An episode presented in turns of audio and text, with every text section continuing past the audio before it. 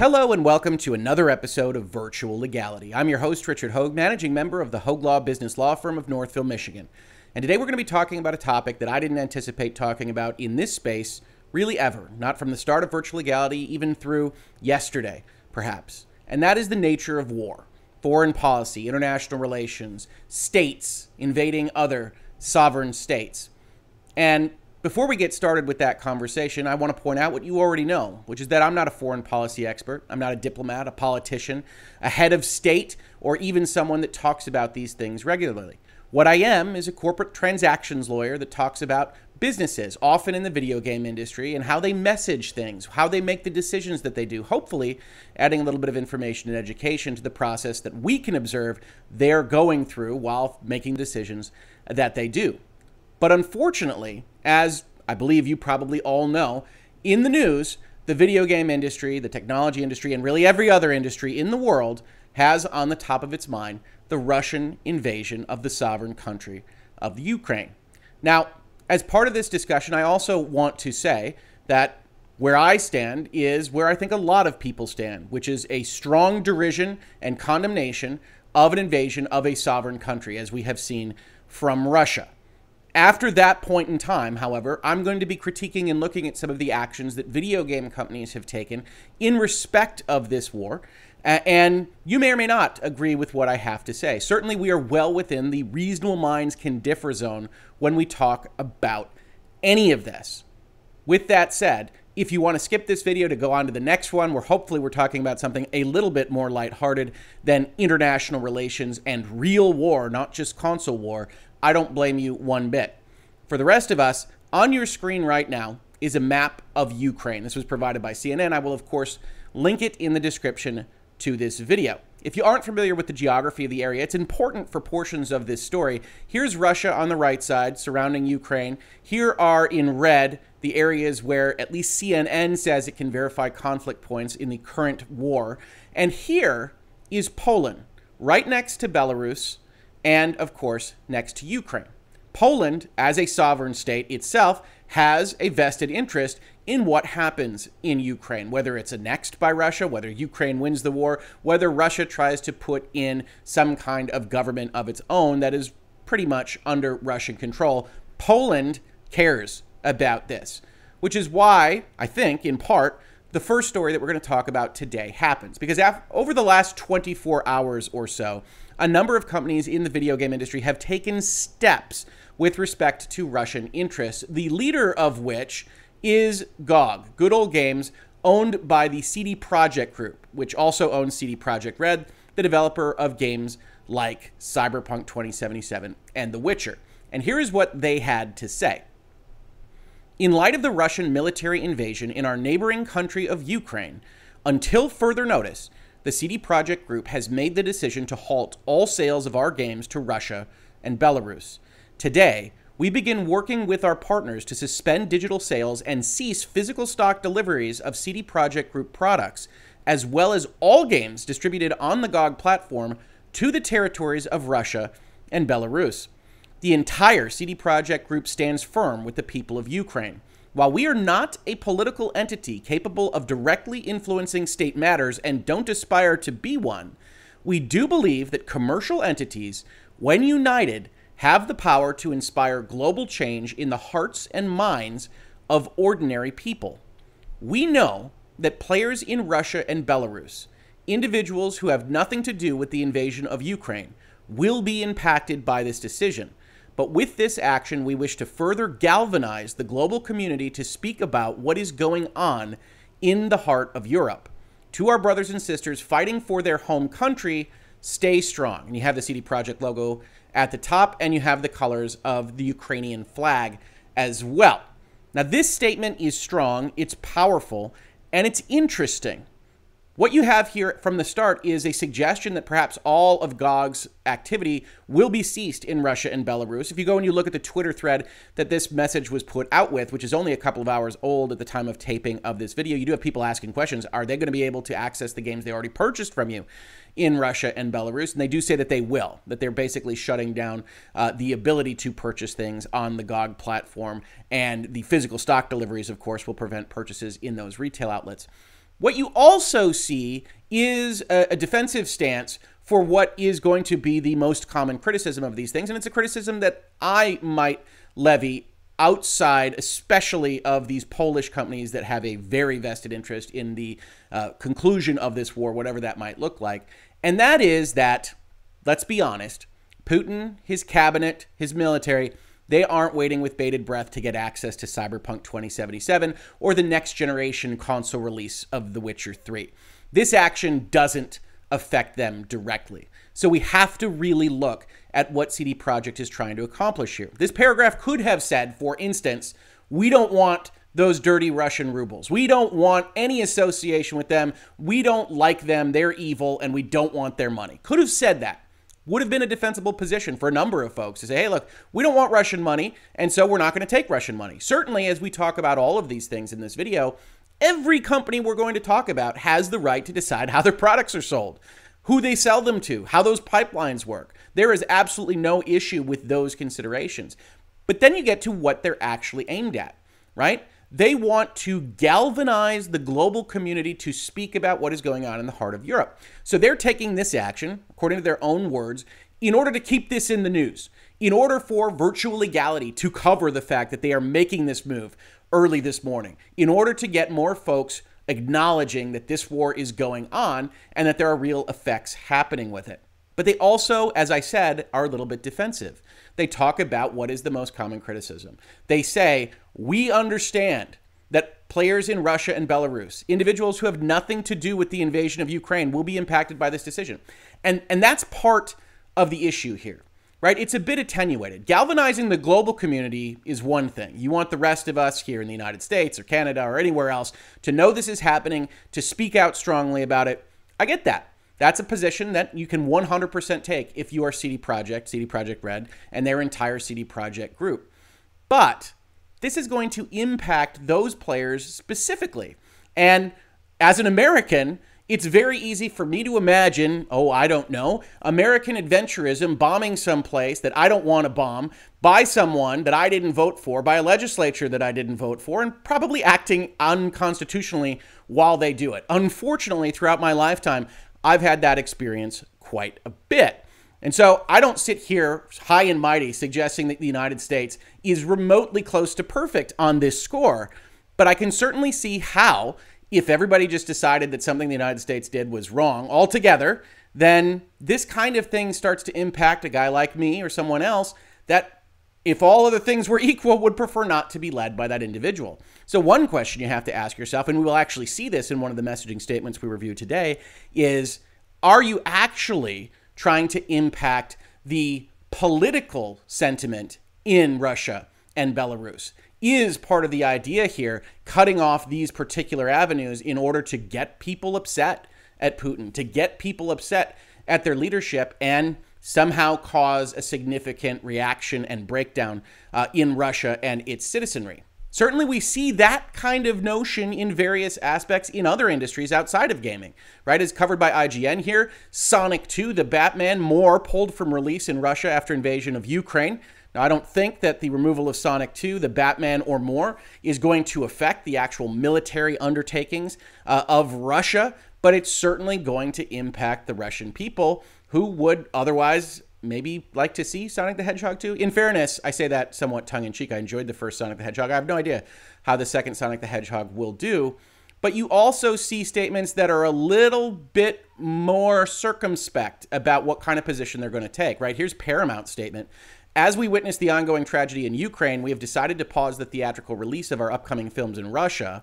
We stand by all those impacted by the humanitarian crisis across Ukraine, Russia, and our international markets, and we'll continue to monitor the situation as it unfolds. So this is a little bit less we're taking sides, right? This is a little bit less of what you get from CD Projekt Red or CD Projekt Group that says, "Hey, we stand with the people of Ukraine." This is we stand by those impacted by a humanitarian crisis. That sounds like a volcano or something going off in Ukraine and Russia because they're trying to be a little bit more political about these steps they've taken because there's liability issues, there's all sorts of issues with sending things into Russia right now, but that's a little bit different than what CD Projekt is saying right there on the border. Disney says we will make future business decisions based on the evolving situation. Uh, they are not having theatrical releases due to the unprovoked invasion of Ukraine and the tragic humanitarian crisis. That's that's that's picking sides a little bit by Disney. You see all of these various companies try to navigate these waters, which, to be frank, are a bit unusual. You know, I talk about the United States. You could talk about all sorts of other invasions, including, as we see here in 2014, the annexation of Crimea by Russia, uh, which was a big deal for a short period of time, and then seemingly the West really didn't treat with it anymore. And so when we look at this, a full scale invasion of a sovereign country, uh, I don't know that the West actually has a lot of experience, either in corporate or state form, of talking about these things. And what we are seeing is the growing pains of reactions that don't make a ton of sense in all cases, right? You see news stories of people pulling vodka from the shelves because it's Russian, even though it's already paid for, uh, and things along those lines. But similar to CD Projekt Group, you have a comment from the Bloober team this morning, and they make the Medium and some other kind of horror games. Dear community, as the Russian unprovoked invasion of Ukraine continues, killing defenders and civilians alike, we at Bloober Team have decided to stop selling our titles in Russia and Belarus across all platforms.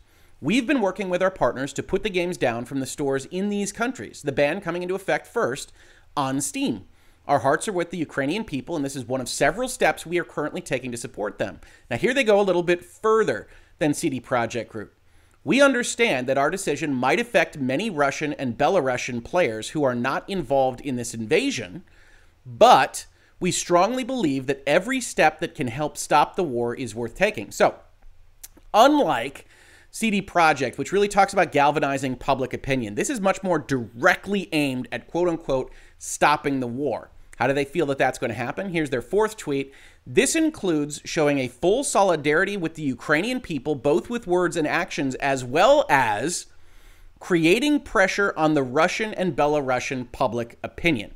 Bloober Team here is acknowledging what CD Projekt Group is not which is that taking leisure goods, taking items of re- relaxation, restoration, whatever you want to call them, away from the Russian people, the Belarusian people, is by design intended to make their lives worse so that they reflect upon the leadership that has gotten to them in this position. We believe, finishes off Bloober Team, that a global joint resistance can help make a difference. We want to be a part of a world that doesn't turn a blind eye to warmongering, and we won't stay neutral when human lives are at stake. And this is well within a company's rights to make these decisions. But I do question their efficacy, and I do question whether or not it makes sense to punish the Russian and the Belarusian people in this way. Yes, it might create pressure on public opinion. It might also create solidarity. We don't know. And I, again, am a lawyer, right? I'm circumspect about corporations acting in any way. So take that with a grain of salt, discount it as you would, but I worry about companies getting overly involved in international affairs. Now, Bloober Team actually gets the same kind of dispensation that I give to CD Projekt, which is if we look at the Tencent ownership grid, which we'll be talking about in just a second, we see that Tencent, Chinese company, owns about a quarter of Bloober Team as of October of last year, and that Bloober Team is, like CD Projekt before them, located in Poland. I really don't begrudge any company that's operating in Poland from having very strong thoughts about what's happening in Ukraine. And we will see at the end of this video that CD Projekt's thoughts are indeed very strong, as revealed in the board directive uh, they put out this morning along with that tweet. So I'm really not begrudging them any of this. And I'm not begrudging them the desire to have this war ended and to act against what they view, I think rightly, as unwanted, unwarranted aggression from Russia. So I don't really begrudge it of them, but I'm happy that Bloober Team here is transparent, that they essentially want to get an uprising going in Russia and Belarus, uh, but I'm not sure that game industry companies are best positioned to do these things.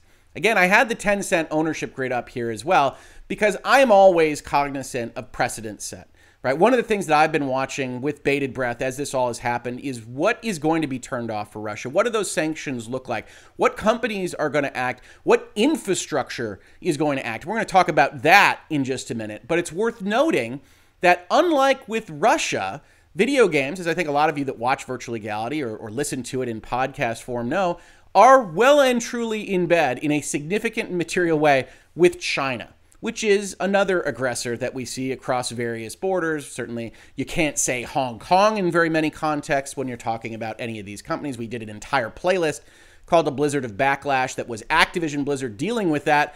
And in part, why was Activision Blizzard dealing with that? Well, because they were also owned in a small, small percentage by Tencent, which has an affiliation with the Chinese government. For those of you that don't know this, here are just a few companies that Tencent owns outright Funcom, Riot Games, Sumo Group, Turtle Rock Studios, 1C Entertainment. I'm sure you've seen some of those logos if you've been playing video games uh, uh, of any kind. They also own majority stakes in Supercell and a significant but not controlling stake in Epic Games, one of the biggest video game companies on earth, and their Fortnite product. You can check out this whole list for yourself. It's in the Wikipedia. I will send it to you. But the point is is that I don't think these companies actually want to be in the business of evaluating these kinds of international actions. Certainly, Bloober Team makes sense. Certainly, CD Projekt makes sense. When we get to the second half of this video, we're going to talk a little bit more about maybe some actions that don't make a lot of sense, that maybe perform a performative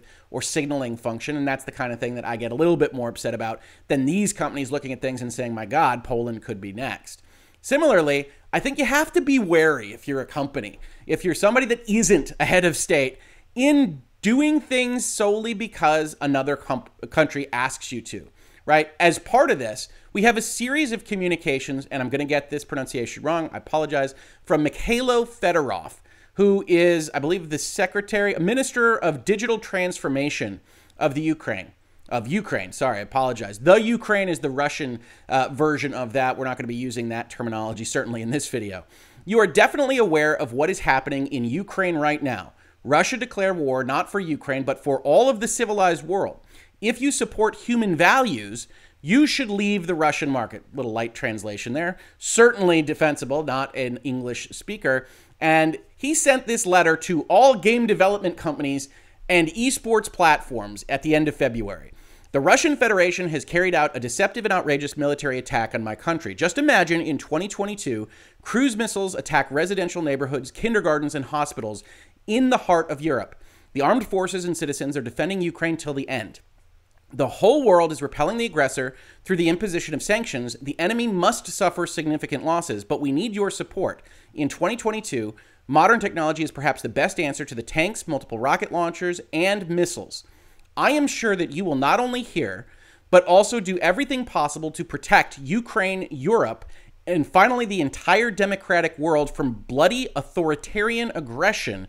And I appeal to temporarily block all Russian and Belarusian accounts, temporarily stop the participation of Russian and Belarusian teams and gamers in all international esports events, and cancel all international events holding on the territory of Russia and Belarus. We are sure that such actions will motivate the citizens of Russia to proactively stop this disgraceful military aggression. So here you see Ukraine, of course, saying you need the people of Russia and Belarus, uh, Belarus to overturn, uh, to uprise against their leadership. But this appeal is very, very strong. This appeal is asking all game development companies and esports platforms to cut off all Russian and Belarusian accounts. We saw this also with respect to uh, the Facebooks of the world, the technology companies of the world, Apple Maps, and things like that. and if you are Ukraine, this was this was labeled to Xbox and PlayStation, for instance, I 1,000% understand why you are doing everything in your power to get every ally and everything that you can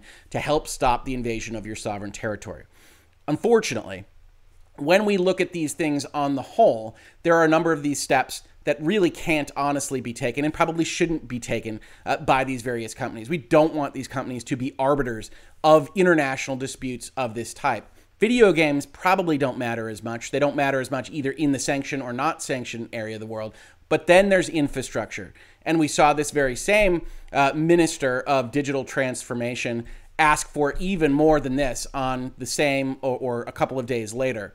As Ars Technica reports it, Ukraine asks ICANN to revoke Russian domains and shut down DNS root servers. And there's a letter to ICANN asking for the revocation of the domains .ru uh, and .po. Uh, that's a Russian uh, letter I don't uh, recognize. And .su contribute to the revoking for SSL certificates, shut down DNS root servers. And other people that are better with technology than me summarize what all that means. Here's a Twitter thread from Bill Woodcock. Not yet posted to the ICANN correspondence page, but this is a heck of an ask on the part of Ukraine. As a critical infrastructure operator, my inclination is to say heck no, regardless of my sympathies. And that's that's where it's so tough, right? I have absolutely no blame for Ukraine asking for anything they can think of from everybody that they can think of. But a lot of the time, the answer is going to have to be heck no. I've had a chance to think about this a little more. Essentially, they're asking for three things remove the Russian TLDs from the root zone. That would make Russian websites, email, etc., unreachable from outside Russia and unreachable for some inside Russia as well depending on how their ISPs and recursive resolvers are configured. Two, shut down the root name servers inside Russia. That would make connectivity spotty for many users inside Russia, but mostly regular folks, not government or military users. Revoke IP address delegations to Russian networks. That would break the RPSL and RPKI security that protects their routing. Taken together, these three actions would have the effect of making Russian civilian internet users much more vulnerable to man in the middle attacks, such as are used to compromise banking credentials and website passwords. They would have little to no effect on the Russian government or military. Remember, this is exactly the attack the Russians practiced for last July, which means their defenses are probably at optimum readiness right now. And in the short term, this is a bad plan because it would cut the Russian man on the street off from international news and perspectives, leaving them with only what the Russian government chooses to tell them. That's not a great way to decrease Russian public support for the war. In the long term, and this is what I'm most concerned about. This would set the precedent that small industry associations in Los Angeles and Amsterdam would be playing arbiter in international conflicts and messing with countries' supposed sovereign country code top level domains. And if that were to happen, a lot more countries than just China and Russia would secede from the common consensus internet that allows us all to talk to each other. This is not video games. This is significantly more important than video games. This is internet infrastructure. But these are the kinds of asks that Ukraine is making, completely defensively, totally understood, and empathetic to why they are making them. But every company, every structure is going to have to evaluate them separately, unfortunately. ICANN this morning said no. Uh, as reported here by Eamon Javers on Twitter, the global nonprofit that manages internet domains has rejected a request from the Ukrainian government to effectively remove Russia from the global internet. But we can expect more and more of those requests. Certainly, the requests made to Xbox and PlayStation and every game developer and esports teams, those kinds of things will continue because Ukraine's goal is to get Russian citizens mad at the Russian heads of state. Whether or not that makes sense or you agree with that being the method to actually engage in these foreign relations is a very reasonable minds can differ kind of proposition. And I leave it to the minds that are more well versed in foreign policy and international relations than I am. But we should be careful in the video game industry and other industries that are leisure pursuits, movie, whatever it might be, to engage in this. Because while we might all be able to agree with Russia and Ukraine here that there seems to be a clear bad guy and a clear good guy, it maybe won't be so easy the next time. Uh, and even here, you might have certain folks that are disagreeing with certain characterizations, even that I've made here with respect uh, to this particular war. Now, you can absolutely discount those positions potentially, uh, but they are going to happen, and we don't really want companies to be in the business of making these adjudications. To leave you off with, I want to talk about the other end of the spectrum. I said, hey, CD Projekt, that makes sense. I understand why they are doing that. Bloober Team, I understand why they're doing that, although it's interesting that you do have a quarter of your ownership owned by a different authoritarian regime. But then we get to Electronic Arts, who, hey, they just want to be involved, right? Or as IGN reports, FIFA 22, that's your soccer game, and NHL 22, that's your hockey game, removing Russian teams in support of Ukraine. So they're not ending sales. At least they don't mention ending sales. They're not doing anything like that. They're not changing their bottom line. They're just removing content from games that have already been released because we don't like to see Russian things. Now, that's of course not how they describe it. They instead say, EA Sports stands in solidarity with the Ukrainian people and, like so many voices across the world of football, that's soccer to you Americans, calls for peace and an end to the invasion of Ukraine. It's good so far. In line with our partners at FIFA and UEFA, EA Sports has initiated processes to remove the Russian national team and all Russian clubs from EA Sports FIFA products, including FIFA 22, FIFA Mobile, and FIFA Online. We're also actively evaluating related changes to other areas of our games. It's unclear what those might be. We will keep our communities up to date on any actions taken and thank players for their patience as we work through these updates. So they're spending resources, time on patches, whatever. I don't play FIFA, so this is no never mind to me personally, to remove instances of the Russian national team and Russian clubs from their game. Similarly, EA Sports NHL says following the IIHF's suspension of all Russian and Belarusian national and club teams from IIHF competitions, we will be removing these teams from NHL 22 within the coming weeks. We stand with the people of Ukraine and join the voices around the world calling for peace.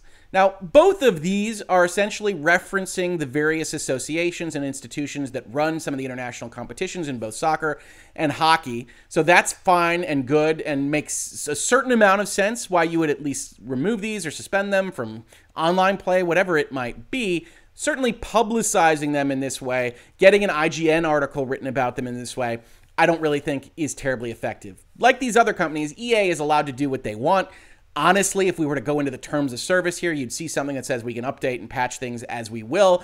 I don't necessarily love to see the removal of content for basically any reason, but certainly in these specific circumstances, we can understand why they're taking them. And yet, this really feels the same as those stories of people pulling vodka off the shelves or Russian flags or books written by Russian authors that you see in the newspapers and various social media articles uh, today. I'm also very cognizant of the fact that while we can agree mostly on the nature of this particular war, in the United States, we don't have a particularly great history with treating people separately from their governments. If you look at World War II, we treated our Japanese citizens very, very poorly, including the Supreme Court of the United States, because they were Japanese citizens. And I would hate to see Russians as a heritage, as an ethnicity here in the United States or elsewhere, start to get treated the way we saw 50, 60, 70, and further years back solely because of their association with a government that, especially if they're citizens of a different country, they had absolutely nothing to do with. So while I understand these positions taken, while I certainly understand the positions taken by the Polish companies, I always personally have a bit of concern for othering folks, for taking someone's heritage and saying, mm, we should talk about that. We should eliminate the Russian teams, the Russian clubs from being in our game, despite the fact that they almost certainly have nothing to do with the government or the military's aggression in this particular case. And to leave you off, finally, I did mention I wanted to show you that CD Projekt is really putting its money where its mouth is, as we've looked at in the past, because they've made some stupid messaging mistakes with respect to Cyberpunk 2077. In Poland, the board has an obligation to basically make these press releases, to put out these statements when they do something big. So here, as of this morning, subject decision regarding suspension of the sale of CD Projekt Group products and GOG.com distribution in Russia and Belarus. The management board of CD Projekt SA, with a registered office in Warsaw, hereby announces that on 3 March 2022, it undertook the decision to suspend sales of CD Projekt Group products as well as games distributed on the GOG.com platform in the territories of Russia and Belarus. The company estimates that the approximate cumulative share of Russia and Belarus in CD Projekt Red product sales and in sales revenues obtained in the GOG.com segment over the past 12 month period was 5.4% and 3.7%, respectively. That's 9.1%. That's almost a tenth of the revenues they get from product sales and GOG.com that they have pulled off their books in order to send this message. I don't know about what EA's doing and what that's going to cost them. I don't know what it's going to cost Bloober Team to do what they're doing. What I do know is that for CD Projekt, they've given up 10 cents on the dollar in order to make this statement. And in all honesty, that's something that I really respect. That shows that you believe in what you're doing. And again, the Polish companies, I have a lot more leeway than the electronic artses of the world. And I do want to leave you with another final thing. I think this is the third final thing of the video, so I apologize uh, for the misstatements there. Uh, and this is a Twitter thread from a follower of mine named Stephen Brown. He collected over the course of the end of February a number of the statements from Ukrainian and Ukrainian adjacent developers. I highly recommend checking this out. This is the various video game developers very closely related to the area, the statements they have to make, what they would impart to you in respect of these kinds of things. I, I definitely think uh, you should check it out. It's a lot better to me than Electronic Arts just simply removing Russian teams and making a press release out of it and getting an RG, IGN article written about it. So leave your comments in the description of this video. This isn't what we are going to do on a standard basis. This might be, I hope it is, honestly, the last time we touch on this. Uh, if you aren't familiar with virtual legality, if this is your first visit here, this is not a politics channel. We try very hard to not make it a politics channel. There's a million places you can go, both online and on YouTube, uh, to get your fix for those kinds of things. But this is the touching of an industry we cover uh, and international events that really can't be ignored. If you enjoy these conversations, maybe enjoy is a little strong for this particular one, please consider supporting the channel. We cannot do it uh, without support from viewers and listeners like you. Otherwise, just subscribing and telling your friends. Every little bit helps grow the channel, and growing the channel helps YouTube see us and spread our message even further. If you caught this on YouTube, thank you so much for watching. And if you listen to it as a podcast, thank you so much for listening. And I will catch you on the very next episode of Virtual Legality. Virtual Legality is a YouTube video series with audio podcast versions presented as commentary and for education and entertainment purposes only. It does not constitute legal advice and does not create an attorney client relationship. If you have legal questions about the topics discussed, please consult your own legal counsel.